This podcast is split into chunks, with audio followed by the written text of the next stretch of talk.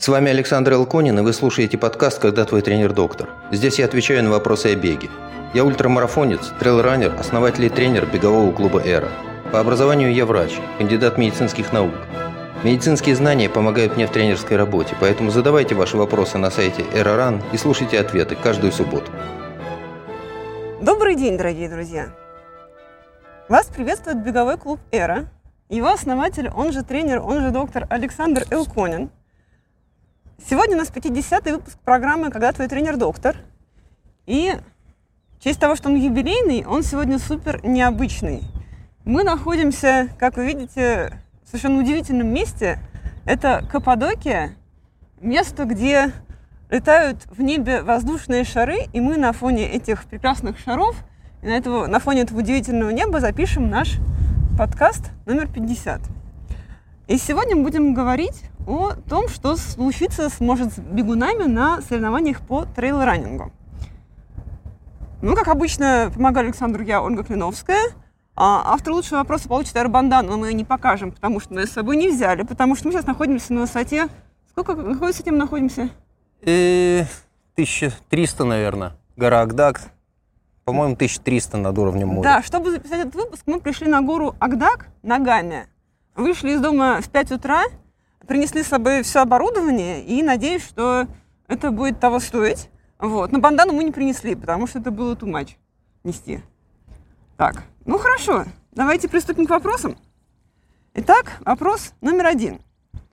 А, вопрос нам задает Сергей. И вот о чем он спрашивает. Как и имеет ли смысл учитывать результаты шоссейных забегов при выборе дистанции трейла начинающему – Очевидно, что 20 километров по шоссе – это не 20 километров по горам или в лесу. Но как конвертировать эти дистанции? А, тут проявляются такие факторы, как набор высоты, сама высота относительно уровня моря, поверхность неровная, что мы только что испытали, поднимаясь на гору Агдак. А, пожалуйста, Александр, шоссейный бегун, как выбрать дистанцию трейла? Очень хороший вопрос. И люди, которые побегали и то, и другое более-менее представляют себе, где у них сильные и слабые места, и как соотносится их скорость на шоссе с их скоростью на горе.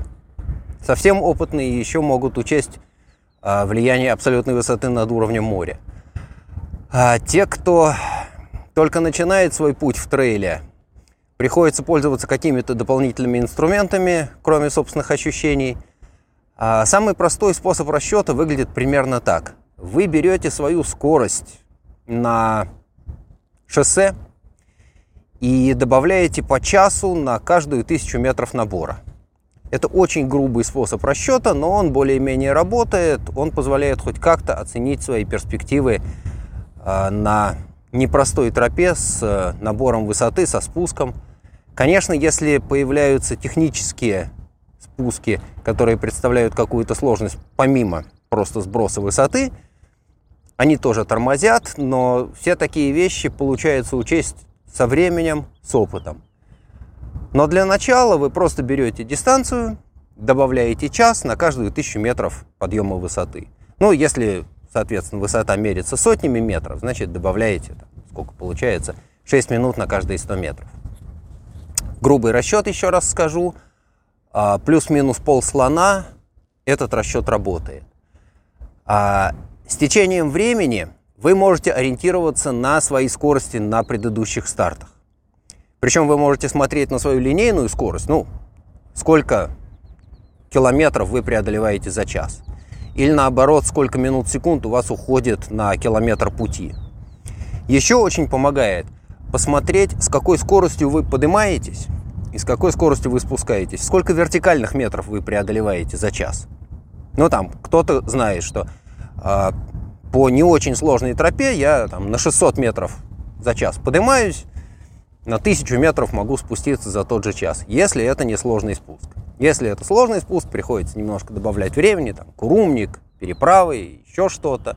Очень скользко, очень сыпучий грунт, который заставляет много внимания уделять контролю скорости. Такие вещи. Еще раз скажу, а, самый грубый способ расчета вы добавляете 1 час на каждую тысячу метров набора высоты, что соответствует 6 минутам на каждую сотню метров набора высоты. А дальше копится опыт, понимаете, как конвертировать свою шоссейную скорость в скорость на тропе. И переходим к следующему вопросу. Этот вопрос нам задал человек с ником Никс Миксология Иль из Ютуба. Мы не знаем, как его зовут и кто он такой, но вопрос у него а, следующий. После эфира Оксаны Ахмедовой, где она рассказывала о себе, о своей книге, а, нас спрашивает наш зритель, насколько вообще целесообразно работать над техникой бега, когда бегать предстоит в течение 30 и более часов. Пожалуйста, Александр. А, еще один классный вопрос. А, смотрите, ну здесь работает простая арифметика.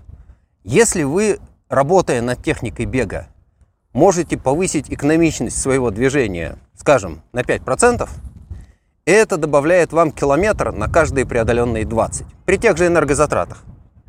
Если вам предстоит бегать 30 часов, и вы за каждый час преодолеваете, на вскидку, скажем, 10 километров, ну, 6 минут на километр, неспешный темп, разговорный, легко можно так бежать, да? Вот вы добавили себе 5%. На каждые 20 километров вы добавили себе 1. То есть за 2 часа работы, за 20 километров у вас вместо 20 получится 22. А теперь множим это на 15, получается довольно серьезный выигрыш. Поэтому работа над техникой бега – это то, что начинается в самом-самом начале занятий бегом. Если вам интересно соревноваться, по-хорошему над техникой надо работать, в общем, всю жизнь. Сначала это ну, первые 15 лет, может быть, первые 20 лет. Работа над техникой бега позволит вам улучшать результаты и обыгрывать тех, кто не так много внимания уделяет технике бега. Ну а потом, поскольку заниматься бегом можно всю жизнь, та же самая работа над техникой бега позволит вам удерживать набранный уровень и по-прежнему обходить соперников. Так что занимайтесь техникой бега, делайте специальные упражнения, смотрите на себя на видео, анализируйте. Если не получается самостоятельно, привлеките кого-то, кто в этом как-то смыслит. Работайте над техникой бега, это очень полезно. Единственное, о чем хотел бы сказать – а, надо обратить внимание, чтобы лекарство оказалось не страшнее болезни. Потому что иногда чрезмерное усердие в работе над техникой бега и исправление каких-то иногда кажущихся дефектов этой техники приводит к тому, что экономичность теряется, концентрация теряется, теряется расслабленность, появляется зажатость, вылезают травмы, которых раньше никогда не было, просто потому что появляется лишнее напряжение – Работая над техникой бега, сохраняйте расслабленность. Все это делается, в общем-то, играючи. Бег должен доставлять удовольствие, и хороший техничный бег, он тоже приятен. Если у вас в работе над техникой бега появляется ощущение какого-то напряжения, подумайте, что вы делаете не так. Где у вас это напряжение, расслабляйтесь. Хороший, красивый, техничный бег расслабленный. Посмотрите на быстрых бегунов. Они бегут легко, они бегут красиво, они бегут расслабленно. И это очень важно. Хотя, еще раз скажу, да, если вы ориентируетесь на длинные и на очень длинные дистанции, техника бега – это то, что при прочих равных позволит вам сильно добавить в результатах. А я скажу, что лучшее место работать над техникой бега в горах – это беговые кемпы, такие, в каких мы находимся сейчас с Александром. То есть сейчас мы в Каппадокии не просто так, а потому что у нас проходят Каппадокии Aerocamp. Для того, чтобы поработать над техникой бега в горах, которая существенно отличается от техники бега по асфальту, когда, хотя Александр все время говорит, что должны быть максимально близки друг к другу, но спуск ты на асфальте не отработаешь ну вообще никак. Это правда. Быстрый спуск. Вот. Лучшие средства для этого приехать в один из наших аэрокемпов. А, наш сейчас кемп в Каппадокии, он будет до 13 октября. А следующий кемп будет тоже в Турции, в Людонизе. А, новогодние каникулы там с 29 декабря по 10 января, что-то в этом духе. Вот. Хорошо. И давайте посмотрим, что у нас задает автор следующего вопроса. Анна написала нам в чат нашего подкаста, такой есть. Чтобы его найти, нужно подписаться на наш телеграм-канал Эроран. И обычно, когда мы не в кемпе, мы идем прямую трансляцию, и, в общем, нужно за нами следить в онлайне. А, и вот что нас спрашивает Анна. Планирую пробежать свой первый марафон «Белой ночи» в Санкт-Петербурге в следующем году. Пожалуйста, поделитесь, за сколько дней лучше приезжать на ночные соревнования? Потому что теперь марафон «Белой ночи» проходит действительно вечером, 10, 10 вечера. Нормально, так должно быть, на то а, они и «Белые ночи». Я из Новосибирска, уточняет Анна. Разница с Петербургом 4 часа. Получается, марафон будет проходить 29 июня в субботу в 22 часа, а по моему времени это будет 30 июня 2 часа ночи. А, и дальше она предполагает прилететь в пятницу 28-го, а, получить номер, отдыхать. Э, и вот, собственно, э, спрашивает совета, правильно ли такая тактика, есть ли способ подготовиться к бегу в ночи, когда старт в час или в три ночи, и как лучше провести день до этого, спрашивает нас Анна. Пожалуйста, Александр. А проблема ранних или, наоборот, очень поздних стартов – это то, что, ну вот, есть в марафоне «Белые ночи» и очень часто случается на трейле, потому что старты дают иногда поздно вечером, а иногда так рано утром, что тоже, в общем, еще поздно. В 3 часа старта это нормально. Можно я уточню? Я когда бегал марафоны в Нью-Йорке, в Бостоне и в Чикаго, там разница с Москвой вообще была 7 часов. Э, то есть ты вообще бежишь совершенно невразумительное время, поэтому тут не обязательно ночные старты, а может быть старт другой Ну стране. или просто старт с большим разрывом по времени. А, идея прилететь чуть заранее и провести какое-то время, пытаясь адаптироваться к разнице по времени, она здравая. А здесь надо сказать, что у разных людей разные способности адаптироваться к этому джетлегу, к разнице во времени. И кто-то более-менее легко переносит, кому-то это дается тяжело, и он три дня ходит, вареный в воду опущенный. А, тем не менее, если есть возможность приехать пораньше и адаптироваться, конечно, эту возможность надо использовать. А, очень здравая идея день перед стартом максимально отдыхать, высыпаться – тоже сильно зависит от того, насколько человек способен, что называется, заснуть по заказу. Потому что кто-то может сделать это, лечь, отключиться от всего, выключить телефон, занавесить окна и спать. Даже если не спать, лежать с закрытыми глазами, дремать, все равно это отдых, и это то, что сильно поможет потом на старте. А есть люди, которые мучаются перед стартом, не могут заснуть, даже если это старт в привычное им время, в их часовом поясе, они все равно ночью перед стартом спят плохо, это беда, и ну, кто как с этим борется, по-разному бывает. А никаких специальных общепринятых инструментов я не знаю, каждый находит это для себя. Но у меня был опыт, э, связанный с работой в практической медицине, это работа сутками – и возможность засыпать и просыпаться, легко переключаясь со сна на бодрствование, на активную работу, ну, у меня когда-то таким образом э, натренировалось, я себе это могу позволить. Люди по-разному переносят дефицит сна, чего точно совершенно не надо делать. Не надо приезжать на подобные соревнования с уже существующим дефицитом сна, потому что это беда.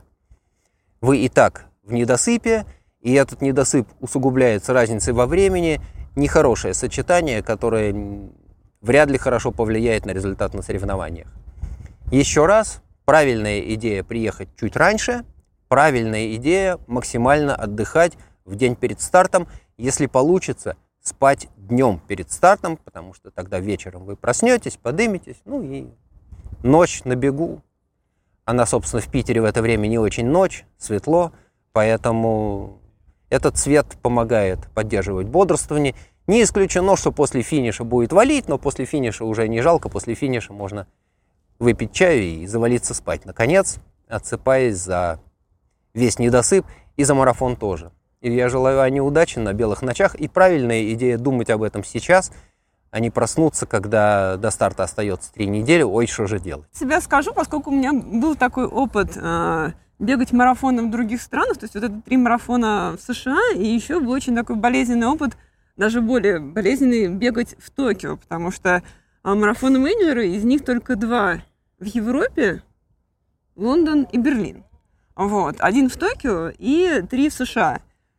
И я на эту тему читала что-то, и есть два подхода к данному вопросу. Один говорит о том, что нужно приезжать как можно ближе к старту, а, чтобы организм еще не понял, что с ним что-то не то а, происходит, и как-то его подвергают а, какому-то непонятному времени выбегания. И то есть вот тут тактика Анны максимально хороша, да, то есть если бежать в воскресенье, там приехала вечером в пятницу, утром в субботу получила номер и ну, фактически вечером в субботу побежала. И вторая тактика, она говорит о том, что нужно прибавлять на каждый час джетлага, то есть разница во времени между вашим домом и местом, где вы бежите, час на адаптацию. То есть, грубо говоря, если у вас там разница 4 часа, нужно приехать за 4 дня и как-то вот себя перестраивать. Но мне вторая тактика нравится меньше, но практически она менее реализуема, то есть нужно еще 4 дня там как-то непонятно существовать. А если ты уехал в далекую страну, где разница часов 9, нужно за две недели приезжать. Не очень интересно. И следующий вопрос ужасно интересный. А, и тренер очень сомневался, этот вопрос отдать лучший приз Рабандану или нет, но вот Екатерина уже Рабандану одну выиграла. А, вопрос э, тренеру понравился безумно. А, есть у меня вопрос как раз для тренера и доктора. Спрашивает нас Екатерина из сети Facebook. А, как подготовить свое сознание к галлюцинациям, возникающим на многодневных забегах из-за недостатка сна? Как убедить себя в том, что с тобой все хорошо, и надо двигаться к финишу, а не паниковать? В моей жизни был однажды эпизод, когда я спала меньше трех часов в течение недели и даже более длительного срока. А, помню, после этого мне казалось, что звуки буквально движутся по трубам. Это было страшно. Я думала, мне пора в психушку. Приехав домой, отсыпалась более суток. А, не помню, прошли они сразу после этого или нет, но ощущение, что они вернутся, эти звуки, было довольно долго. А, пожалуйста, расскажите, как это работает, когда стоит паниковать, когда есть варианты нормы. Пожалуйста, Александр, я скажу от себя, что когда этот вопрос я продублировала в чате подкаста, там развернулась очень бурная дискуссия, в частности, Марины Евграфова, которая бегала 950 километров, 952 километра, да, вот у нее а, тоже был опыт многодневных, а, многочасовых гонок. Она там рассказала про, про себя очень интересные подробности. Поэтому, кто хочет быть внутри нашей кухни, пожалуйста, подписывайтесь на телеграм-канал «Эра подчеркивания РАН», и там публикуем ссылку на прямой эфир подкаста, и вы перейдете в чат нашего подкаста и можете обсудить с другими слушателями волнующие вас вопросы. Все-таки про галлюцинации. Пожалуйста, Александр. Ну, вообще галлюцинации у людей с депривацией сна с лишением сна на протяжении длительного времени, особенно когда это сопровождается длительной монотонной нагрузкой, это вещь известная. И многие с этим сталкиваются. И а, в общении с коллегами, с людьми, которые бегают сверхдлинные, тоже часто встречаешься с тем, что человек рассказывает, а вот тут мне тут люк открылся в потолке внезапно. А, нам кто-то писал, что у Кортни Долвотер а, Микки Маус был, который футболки раздавал. И она долго просила дать футболку ей, а он так и не дал. Ну, вот бывает. А у меня был знакомый, который рассказывал, что у него на тропу змеи полезли из кустов. Но он понял, что это глюк. Смотрите, самое главное. А, такие вещи происходят на сверхдлинных забегах. Когда ты много-много часов работаешь, толком не отдыхаешь, мозги перегружаются, и мозги немножко действительно съезжают с катушек, и человек видит и слышит то, чего в реальности не существует. Или, другой вариант, какие-то реально существующие вещи представляются немножко в ином свете.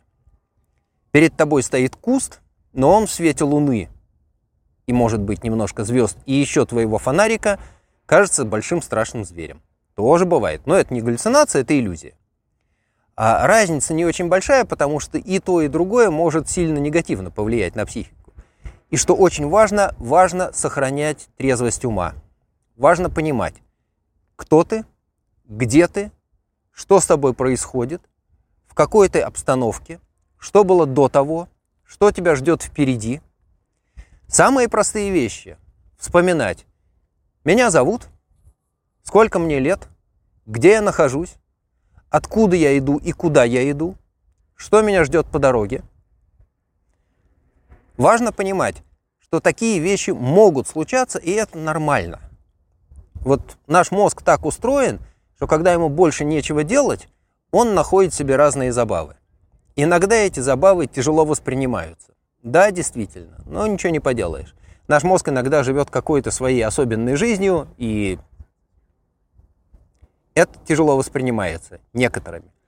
Когда ты понимаешь, что такое бывает, когда ты трезво оцениваешь ситуацию, когда ты понимаешь, ага, вот это мне кажется. А на самом деле я стою на тропе, слева у меня склон, справа у меня скальный сброс, и мне надо идти вперед. А то, что у меня черти лезут изо всех щелей, ну, пускай лезут, они меня не трогают, я их тоже не трогаю, спокойненько двигаемся дальше. Очень полезно в такой ситуации, когда есть кто-то, с кем можно пообщаться, поговорить. Потому что одного накрыло глюками, другой его охолонул. Да, сказал, окей, все нормально, вот мы идем, на чертей не обращай внимания, давай двигаться дальше. Потом роли могут поменяться, это порядок. Именно поэтому, кстати, иногда очень большие, очень тяжелые гонки делают в командах. Почему? Потому что эта взаимная поддержка, она, в общем, может спасти жизнь. А, возвращаясь к тому, с чего начали, это абсолютно нормально. С течением времени большинству людей удается отделить реальность от кажущегося, ну и спокойно жить с этим дальше. Что небо на тебя падает, ну пускай падает дальше, я буду потихонечку двигаться дальше. А у нас в обсуждении проскакивала еще одна очень интересная тема. Это не галлюцинации, это иллюзии. Это то, что тебе кажется в часто неблагоприятных условиях, ты по-другому воспринимаешь окружающую действительность. Например, ты стоишь на лыжах, ты как-то движешься на лыжах вниз, но при этом плохая погода, очень плохая видимость и сильно метет. И кажущаяся скорость движения и направление движения абсолютно не соответствует тому, что на самом деле. Это тяжелая вещь, и я сам так пару раз падал, потому что метущая по ногам поземка заставляет подумать, что тебя несет куда-то вниз, ты скользишь, и ты абсолютно не управляешь этим процессом, вплоть до того, что падаешь и зарубаешься палками. Ну, опять-таки, опыт и время. Потому что на лыжах ты ногами чувствуешь движение. Точно так же, если ты без лыж, а вот в кроссовках на твердой земле, ты подошвой чувствуешь движение. И если тебя по ногам метет и кажется, что тебя волочет вниз – ты стопой это движение не чувствуешь, ты стоишь на ровном месте. С опытом такие вещи делаются легче. Хотя, да, действительно, так бывает. А, особенно плохо с э, иллюзиями, ну и с галлюцинациями тоже в условиях плохой видимости. Не зря э, галлюцинации накрывают по ночам. Ты не видишь, тебе не хватает информации, поступающей через зрительный канал, это основной канал поступления информации в человеческий мозг, ну и мозг начинает дополнять отсутствующую информацию какими-то своими э, измышлениями, какой-то собственной продукцией. Ничего не поделаешь, э, опять-таки, это одна из бед, которые, как правило, делаются легче с опытом. Люди, которые бегали сверхдлинные, рассказывают, что ну, а вот э, на 48-м часу меня стало немножко накрывать глюками. Мне показалось то, мне показалось это – это было немножко не так, как это было в прошлый раз. Ну, вот привычные вещи, да, как иногда бывают какие-то привычные травмы там. Привычно стираешь себе какой-то палец на ноге. Ну, вот опять я его натер. Придется ноготь снимать, ничего страшного. Отрастет новый. Про глюки ничего прокомментировать не смогу. И даже в наших беговых кемпах, как, например, у нас проходит сейчас в Каппадокии, мы тоже не, не натренируем опыт глюков, потому что наши тренировки длятся от часа ну, до четырех. Ну, до восьми. Ну, до восьми нет, до восьми. Восьми пока не было. Не Будет. Было. Нет. Хорошо. Спрашивает нас наш слушатель Владимир. Вопрос не связанный с трейлом, но тоже хороший. А стоит ли попробовать пробежать два полумарафона подряд? Есть у него слот на мою столицу на 10 октября. И 8 октября будет осенний гром. Есть ли шанс за неделю нормально восстановиться? Ну, как я уже отвечал Владимиру в личку, э, законом не запрещено. Э, сильно зависит от того, каковы цели мероприятия. Э, да, можно пробежать две половинки подряд с разницей в одну неделю. Это не два марафона с разницей в одну неделю. Это я просто не советовал делать. Слишком большая нагрузка и большой риск недовосстановиться или, хуже того, травмироваться. Что касается двух половинок, да, можно. Важно понимать, какой из этих полумарафонов будет на результат. Либо хорошо готовишься, нормально отдыхаешь, первый бежишь на результат, получаешь то, чего хотел, а потом второй, играючи, припеваючи кого-нибудь, ну, зная Владимира, первый бежишь на свой результат, может быть, выкатываешь личник, а второй берешь кого-нибудь и вытаскиваешь из двух часов. Ну, нормально будет такая спокойная, длительная, поболтать человека, подбодрить на последних 5-7 километрах, сказать им, ну давай, давай еще подержимся, 5.35 держим, из двух часов точно выбегаем, держись, не сдавайся, перебирай ногами. Ну, нормальный вариант. Э, сложнее сделать так, чтобы первый был какой-то длительный, не знаю, может быть, с врезкой темпа полумарафона, а второй мочить на результат – это сложно, здесь очень большая угадайка, успеешь восстановиться, не успеешь восстановиться, с какими ногами придешь после первого, там, рельеф, не рельеф, в общем, это сложная задачка, хотя, может быть, тоже интересная, и можно второй тоже бежать на результат. Сложно, не берусь советовать. С первым вариантом сомнений нету, первый на результат, второй как длительная, может быть, кого-то потаскать, это очень хорошо помогает, мотивирует и позволяет не влезать самому в э, соревнования второй раз. Рассчитывать, что оба получится сбегать на результат, я бы так не делал. Рискованная затея, на мой взгляд, оно так может не сработать, и шанс, что не сработает, на мой взгляд, довольно большой. У Александра просто совсем недавно был такой опыт с его тренируемой Анастасией Мировой, который он сначала прописал сбегать в качестве длительной тридцатку на розовый трейл, а потом она выстояла и ровно через неделю прибежала первой в Архизе на 55 километрах. Но что я хочу сказать, это очень индивидуально. То есть вот я знаю, у Александра есть ученики, которые останавливаются, например, как Ася за неделю, да, и у них длительное перед соревнованием срабатывает как бустер. Сейчас, сейчас, сейчас. Да. У, у, у, у Аси а, длительное за неделю перед а, а, Альпухой, она была именно как длительная. Да. И она была играющая. Она была в разговорном темпе, она была очень не спеша. А Швась при этом пришла пятая, ну, пятая и пятая нормально. По-моему, десятая. Ну, какая-то, да. Ну, в общем, она была совсем без напряга, и, собственно, задача ставилась, пожалуйста, без напряга. Идешь, гуляешь, отдыхаешь. Ну и перед э, большой гонкой, да, так погулять за недельку самый раз. Потом отлеживаешься, отдыхаешь. Нормально. Это не полумарафон. Полумарафоном история совсем другая и уровень нагрузки совсем другой. Полумарафон бежится все-таки на большом напряжении сил.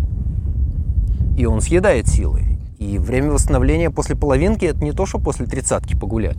После тридцатки погулять, ну, ты погулял тридцатку по горам пару дней полежал и готов снова работать. С полумарафоном так не работает, это может гораздо больше сил занять.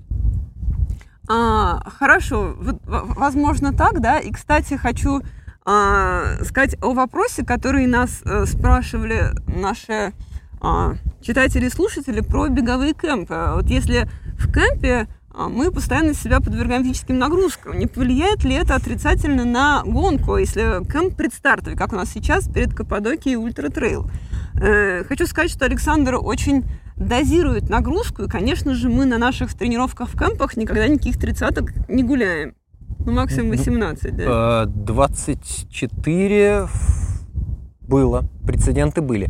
Но смотрите, а, Месяц назад я бы еще сказал, да нет, что вы, кемпы всегда однозначно хорошо действуют. А, у меня сейчас есть пример с человеком, который, правда, не в моем кемпе, прекрасно отработал кемп, и почему-то его свалило на гонки. Ну, к сожалению, так бывает, но вообще, по моему опыту, если строить кемп так, чтобы было достаточное время на восстановление по ходу дела, если не упарываться на каждой тренировке, если дать себе пару дней отдохнуть перед стартом, то кемпы, как правило, очень благоприятно влияют. Несмотря на то, что да, действительно, нагрузка во время кемпа существенно больше, чем в обычной жизни, успеваешь восстановиться. Что важно, кемп должен быть кемпом. Что это значит? Это значит, что живешь в режиме кемпа. Утром проснулся, позавтракал, вышел на тренировку, вернулся, помылся, постирался, поспал, вышел вечером, немножко погулял поел, лег спать, утром проснулся и дальше вот в этом цикле. Никакой работы, никаких полуторачасовых совещаний по зуму, ничего больше. Мозги отдыхают, тело работает, ну и тоже отдыхает. И так это работает. Не забывайте выделить себе пару дней хорошего, полноценного, полного отдыха перед стартом. Оля? Да, хорошо. Ну, касательно э, случая Владимира, да, вот если бы я была Владимиром, то, конечно, я бы побежала ровно так, как посоветовал Александр. То есть первый полумарафон на результат. И даже не важно от того, что он там плоский, не плоский, да, просто по их последовательности. Потому что я, например, за собой знаю, что мне нужно на тейпер две недели. Э, в отличие от людей, которым нужна одна неделя. Это очень индивидуально и достигается это понимание исключительно личным опытом. И пока вы сами не попробуете на себе разные способы, э, там последняя тренировка там серьезная за неделю или за две, вы этого про себя никак иначе не узнаете. То есть нельзя, как э, говорит Александр, выдать всем по таблетке, по одинаковой. Именно поэтому Александр пишет индивидуальный план на каждому ученику, да, и категорически против планов из серии набираем группу 60 человек и всем пишем одно и то же. Вот, потому что все люди очень разные, могу сказать это по себе, да, у меня был опыт негативный, когда я как-то сбегала длительный перед полумарафоном, нет, перед марафоном в Амстердаме, плохо пробежала Амстердам, типа за 3.11, страшно обиделась на Александра, вот, но теперь мы знаем, что у меня тейпер две недели зато. Уже полчаса в эфире. И если вам интересно и полезно то, что мы с Александром тут вам рассказываем про а, соревнований, как к ним подготовиться и какую стратегию и тактику о них использовать, пожалуйста, ставьте лайки, сердечки и звездочки нашему подкасту везде, где вы нас слушаете и смотрите. А слушать вы нас можете на семи подкаст-платформах. Это Apple подкасты, Google подкасты, Яндекс Музыка, Castbox. А, все ссылки на подкаст-платформы вы найдете на главной странице нашего сайта era.ran. И самое главное, на нашем YouTube-канале «Эра подчеркивания ран», где можно нас не только слушать, но и смотреть. И в кадре вот я показываю а, прекрасные воздушные шары за нашими спинами, потому что находимся в Каппадокии, в Каппадокии Эрокэмп. Еще шары летают, все хорошо. Летают. Да. И подписывайтесь на нас везде, где нас слушаете, и в подкастах, и на YouTube-канале «Эра подчеркивания ран». Так эти платформы понимают, что наши а, подкасты интересны и полезны и будут показывать эти подкасты другим слушателям. И мы переходим к вопросу от Дары. Вот что спрашивает Дара. Какие самые необычные случаи побед в соревнованиях по бегу известны Александру? Пожалуйста, Александр. Самые необычные. Слушайте, э, самые необычные – это ситуации, когда побеждает не тот, на кого все ставили. Вот это необычная история, да? Когда Ира Рачинская прибежала первой в абсолюте на э, гонке на Эльбрусе Альп-индустрии. Вот это необычное, да? Ну, не, тогда этого никто не ждал. Когда она еще раз прибежала первая, опередив первого мальчика, и организаторы еще не ждали, что кто-то финиширует. Она прибежала, говорят, а ты кто вообще? Ты откуда тут взялась? Ты с тридцатки, что ли? А почему так рано?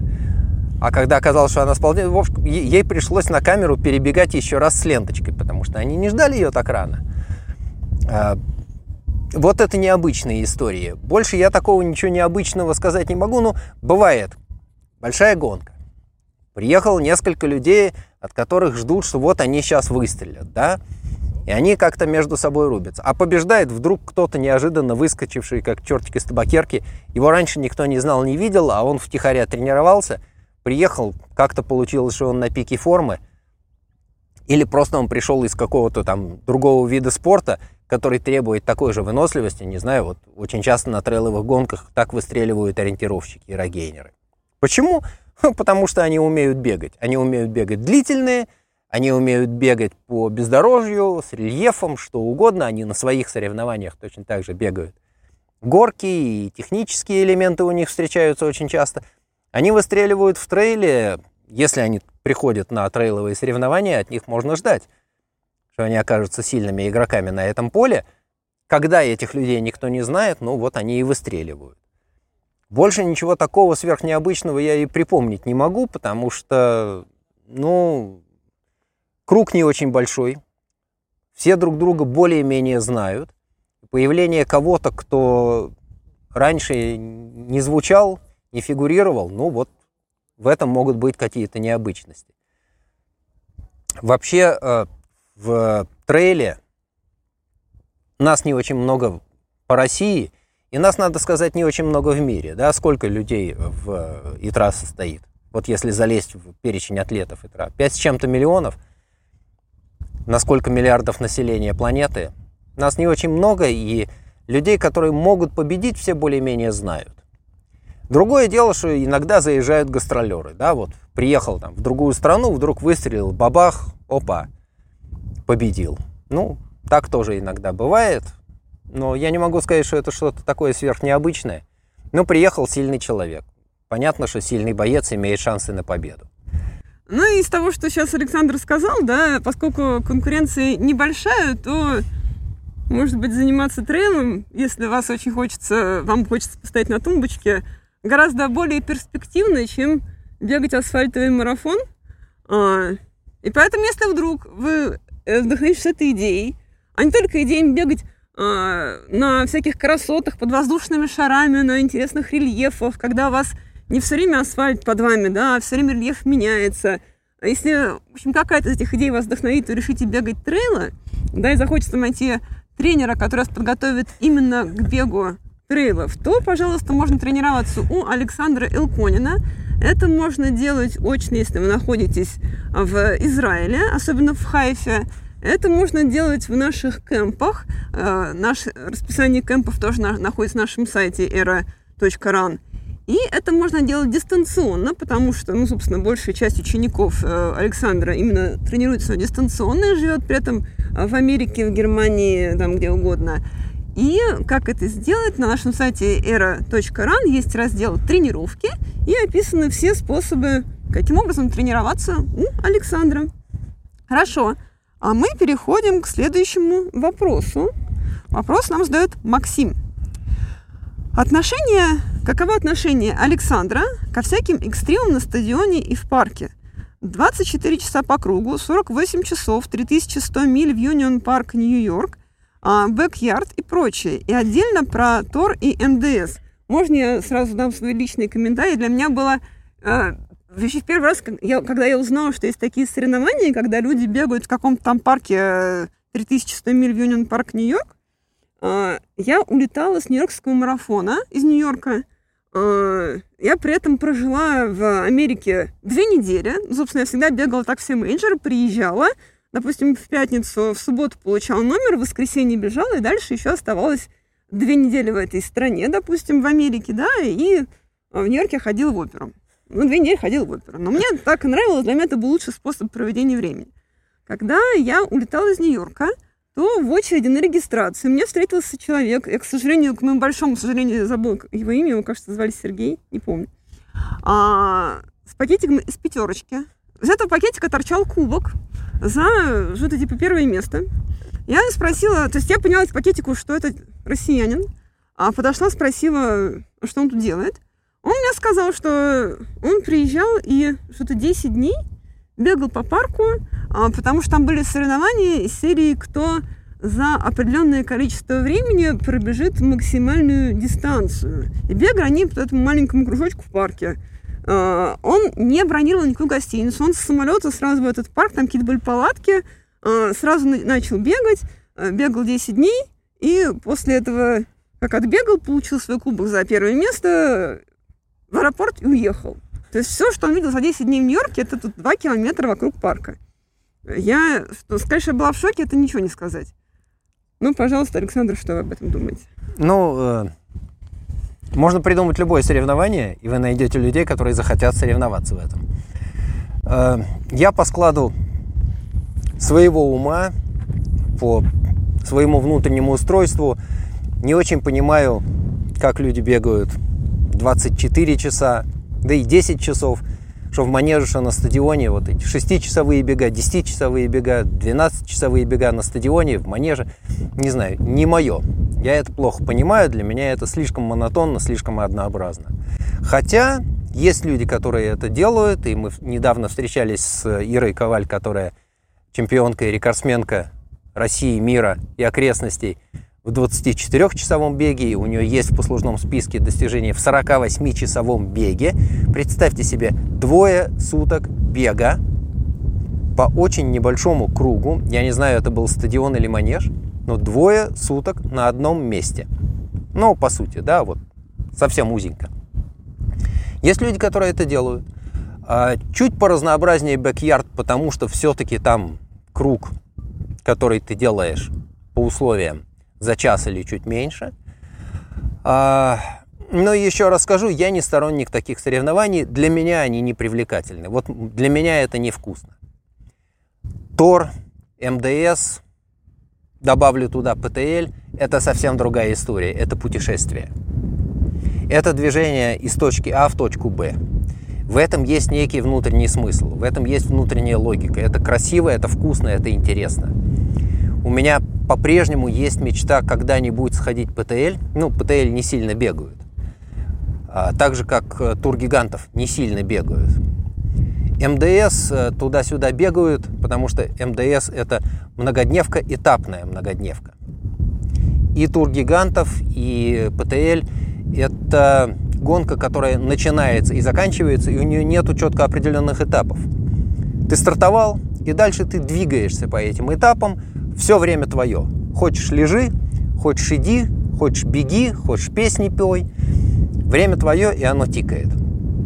Это интересно, это безумно увлекательно, это очень тяжело, потому что время на отдых ты даешь себе сам, и важно рассчитывать, сколько времени тебе надо отдыхать, чтобы не слишком сильно отстать, чтобы у тебя все-таки сохранялся какой-то средний темп движения. И с другой стороны не истощиться, потому что совсем без отдыха такие вещи делаются плохо. А, еще раз скажу, ужасно интересно, очень привлекательно, и мечта все-таки сходить когда-нибудь ПТЛ у меня есть. Я пытался пару раз, один раз не попал в лотерею, ну а дальше обстоятельства, которые сейчас не пускают этим заниматься. Надеюсь, когда-нибудь получится. А, МДС для меня не очень привлекательно, потому что это пустыня и жара. У меня с жарой не самые хорошие отношения. У меня очень сильно падает производительность по высоким температурам. Мне лучше холодок. Да, вот если будет а, холодно, если будет дождь, грязище – это мое.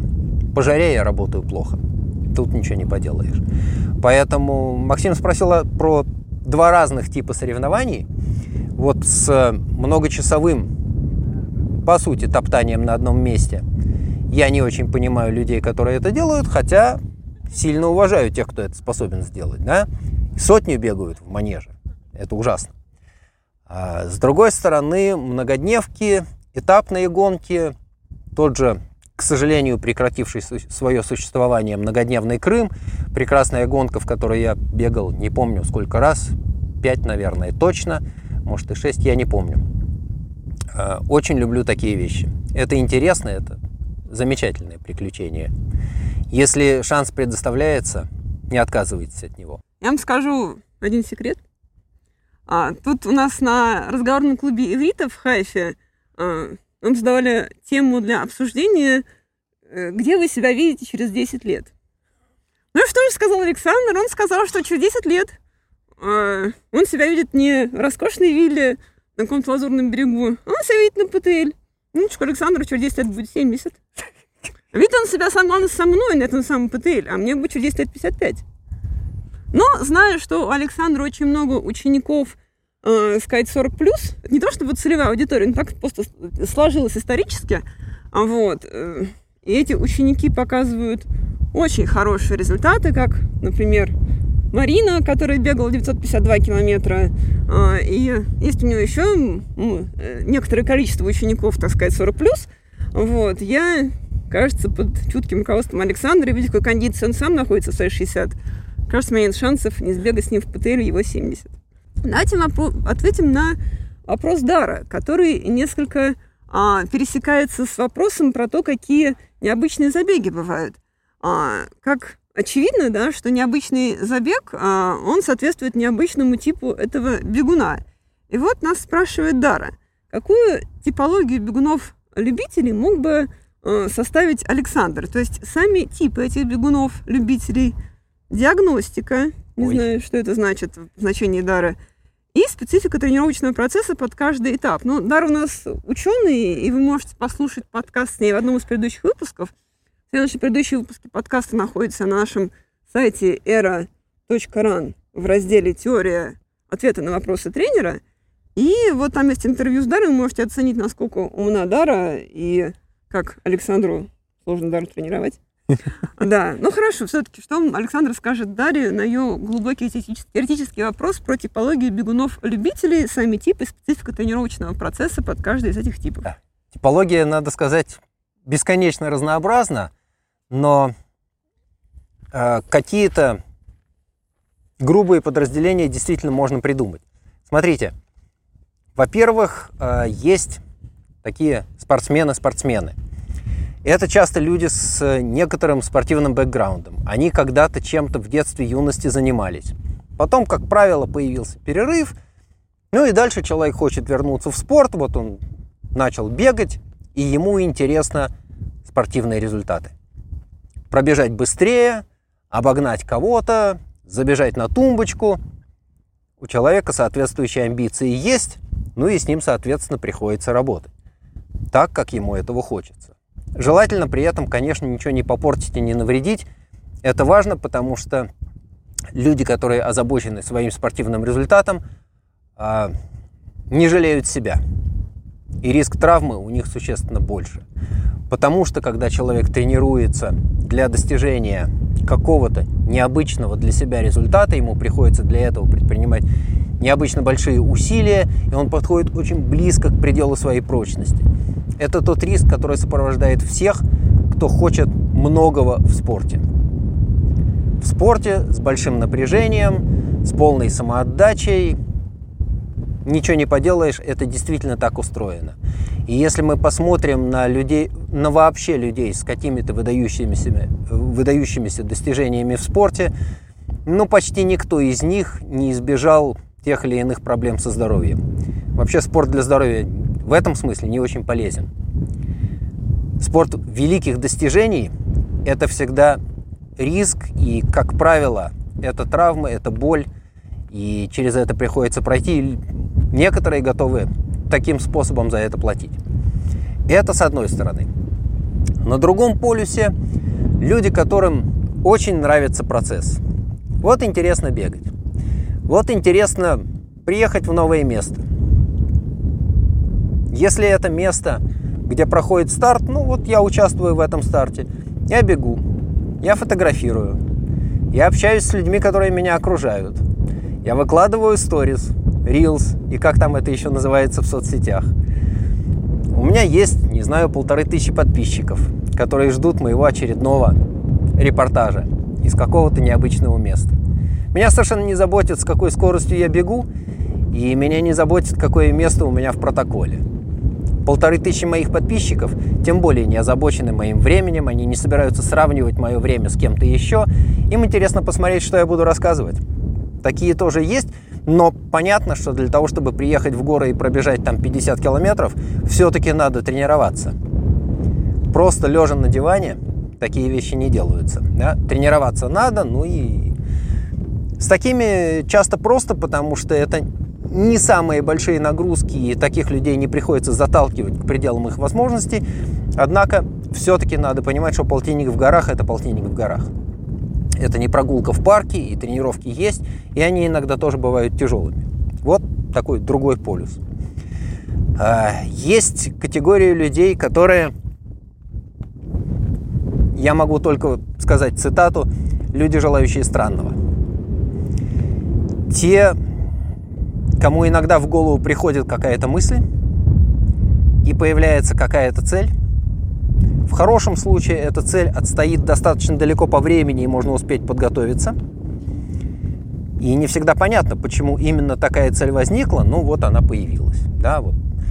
Марина пришла ко мне, Марина Евграфова пришла ко мне и сказала, Саша, будет Армагеддон, это тысячи километров по Кавказу, и поскольку это, в общем, не первый раз, как Марина приходит ко мне с какими-то подобными идеями, говорю, хорошо, окей. Давай подумаем, как мы к этому пойдем. Пошли, и это получилось, за что респект и уважуха Марине. И я поставил себе галочку в своих достижениях. У меня тоже получилось, у нас получилось. Это люди, желающие странного. Ну, такие тоже бывают. Кстати, та же Дара, которая задала вопрос, у нее тоже иногда такое случалось. И готовились, достигали, получалось. Не самые спортивные мероприятия, но это очень интересно, это очень красиво, это возможность оказаться там, где иначе бы никогда в жизни не оказался, и сделать то, что никогда бы иначе не сделал. Так тоже бывает. А, есть не очень многочисленная категория людей, которые приходят ко мне тренироваться из соображений пользы здоровья. А, опыт показывает, и не только мой опыт показывает, что соображение пользы здоровья – это, к сожалению, самый нестойкий мотив. Поэтому людей, которые приходят с идеей пользы здоровья, надо каким-то образом привести к тому, что помимо пользы здоровья, то, что мы делаем, наши тренировки, наши тренировочные кемпы, это еще и огромная радость. Потому что без положительного эмоционального подкрепления никакие мысли о великой пользе здоровья не помогут поддержать мотивацию в каждодневных тренировках. Каждый день вставать, просыпаться, делать зарядку, идти на тренировку, иногда напрягаться, иногда сильно напрягаться, уставать, натирать ноги. Все это работает только тогда, когда ты от этого получаешь удовольствие. Если удовольствия нет, мотивация падает, и тренировки пропускаются, такие люди выпадают из тренировочного процесса. Польза здоровья при этом тоже теряется. Поэтому, если вы озабочены пользой своему здоровью, подумайте еще о том, что ваши усилия по нанесению пользы своему здоровью должны приносить радость. Чем бы вы ни занимались, бегаете, на велосипеде катаетесь, плаваете, не знаю, в зал ходите, любые тренировки должны быть в радость. Если радости нету, ни пользы здоровью не будет, ни удовольствия не получите. Тренировки из-под палки абсолютно не работают. Риск травмы высокий, риск выпадения из тренировочного процесса тоже очень высокий. А, спасибо большое, Александр. И если наши слушатели и зрители относят себя к какой-либо из групп, которые перечислил сейчас Александр, особенно сильно Александр любит желающих странного. Ну, в общем, к какому бы типу вы себя не относили, если вы захотите тренироваться с Александром, то, пожалуйста, на, нашей, на нашем сайте era.ran в разделе «Тренировки» написаны все возможные способы, а, каким образом можно тренироваться с Александром. А это можно делать очно, если вы в Израиле, делать это можно дистанционно в онлайн, если вы не в Израиле. И это можно делать в наших беговых кампах, в расписании кампов, тоже на нашем сайте era.ran в разделе кемпы. И давайте мы ответим на вопрос Дара, который а, тоже несколько связан с предыдущим. Ну, Дара говорит, я бы запросила отдельный эфир про физиологию с точки зрения, почему создан для бега, что позволяет нам бегать. И как вообще такое получилось, что многие твари могут бегать тысячи километров, если сильно надо. Ну, не знаю, как насчет отдельного эфира. Может быть, тут Александр соберется с творческими какими-то порывами в Каппадокии, и мы запишем отдельную лекцию конкретно про это. Дайте сначала кратко ответим Дарья, а потом, может быть, мы сделаем отдельный эфир. Ну, здесь трудно отвечать кратко. Смотрите, общая идея такая. А, все живое движется. Не вызывает сомнений. А, человек тоже двигается. И у нас есть несколько естественных способов передвижения. Два главных способа передвижения человека – это ходьба и бег. Различие очевидно. В беге есть фаза полета. В беге есть какое-то время, которое проходит без опоры на поверхность Земли. И этим, собственно, бег отличается от ходьбы. Интересно при этом, что биомеханика бега отличается от биомеханики ходьбы. Это немножко разные движения. И перейти к бегу от ходьбы, просто увеличивая частоту и ширину шага, не получится. И человек сначала учится ходить. Обычно к полутора-двум годам дети начинают более-менее устойчиво ходить. И на этом этапе у них увеличение скорости движения – это увеличение частоты шагов. Бег появляется у человека между тремя и пятью годами. Здесь есть значительные индивидуальные различия, и обычно к 5-6 годам дети уже бегают. У них уже формируется нормальный беговой шаг с фазой полета, с содружественными движениями рук, четкими.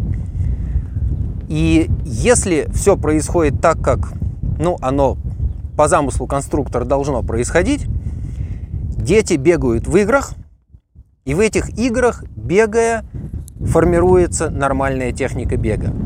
Если посмотреть на людей, которые живут не очень далеко от природы, если посмотреть на людей, которые взрослея значительное время проводят в движении, в том числе бегая, у них техника бега формируется сама собой, с ними никто специально не занимается и специальные беговые упражнения не делает. Они просто учатся бегать. Они учатся владеть своим телом. И в этом смысле бег – это естественный способ передвижения для человека, в отличие, например, от лыж и велосипеда. И эволюция позволила нам бегать. Другое дело, что в ходе той же эволюции способ жизни человека в тех условиях был таким, что бегать было полезно, потому что с одной стороны можно догнать и быть сытым, с другой стороны можно убежать и остаться живым. Ну и как-то так получилось, что те, кто догоняли и были сытыми, или во всяком случае не умирали от голода, или убегали и не были съеденными, они выжили, они дали потомство, и эта способность человека бегать, вот она пришла к нам в ходе длительного процесса эволюции. Те, кто не умел бегать, ну, скорее всего, не выжили. В этом смысле действительно человек создан для бега или человек сформировался так, что он умеет бегать. И опять-таки в ходе эволюционного процесса мы научились бегать. И человек способен бегать с одной стороны быстро и весьма быстро, с другой стороны человек способен бегать долго и очень-очень-очень долго. И если по максимальной скорости человек не самая быстрая тварь на этой планете, то по выносливости мы дадим фору многим. Конечно, не каждый взятый с улицы человек способен на 100 милях обогнать лошадь, но при адекватной тренировке человек побеждает лошадь на очень длинных дистанциях. Это нормально. Это то, с чем мы сформировались как биологический вид. Если возвращаться к нашей биологии, устройство нашего тела такое, что мы способны перемещаться в пространстве на протяжении длительного времени. Может быть, не очень быстро, но э, как устроена вообще охота на крупную дичь? На копытную дичь, потому что всякая крупная дичь – это, как правило, копытная. Это просто длительное преследование с не очень большой скоростью. Но человек способен двигаться долго, и у нас очень хорошая система терморегуляции – мы способны в течение этого длительного времени обходиться без еды. 6 часов в движении без еды по-прежнему человека не истощает. А парнокопытные за это время истощаются. Им надо останавливаться, есть, пить и отдыхать. Поэтому если вы очень долго преследуете ну, ту же антилопу, она в конце концов вынуждена будет остановиться, обессилев. Можно подойти и забрать ее себе снять шкуру и съесть. Поэтому в каком-то смысле, если мы говорим такими словами, да, человек создан для бега. Если смотреть на анатомию человека, наше прямохождение, наша мышечная система, которая позволяет двигать конечности, фантастически эффективное устройство человеческой стопы, которое позволяет амортизировать и использовать эластичные свойства мягких тканей – Действительно, это устройство тела, которое позволяет двигаться быстро, долго, энергоэффективно, затрачивая не очень много энергии на значительное продвижение в пространстве. Поэтому, да, действительно, человек устроен так, что по ходу эволюции мы умеем бегать. Мы научились бегать. Эволюция отобрала тех, кто бегать мог, они дали потомство, и вот мы результат этого. Поэтому почти любой человек может бежать.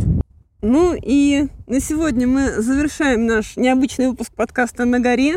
Я скажу вам честно, мы, ну, по крайней мере, я очень замерзла, потому что я вам показывала э, виды вокруг. Мы реально на самой вершине горы. Тут дует ужасный ветер, что, возможно, повлияет на звук.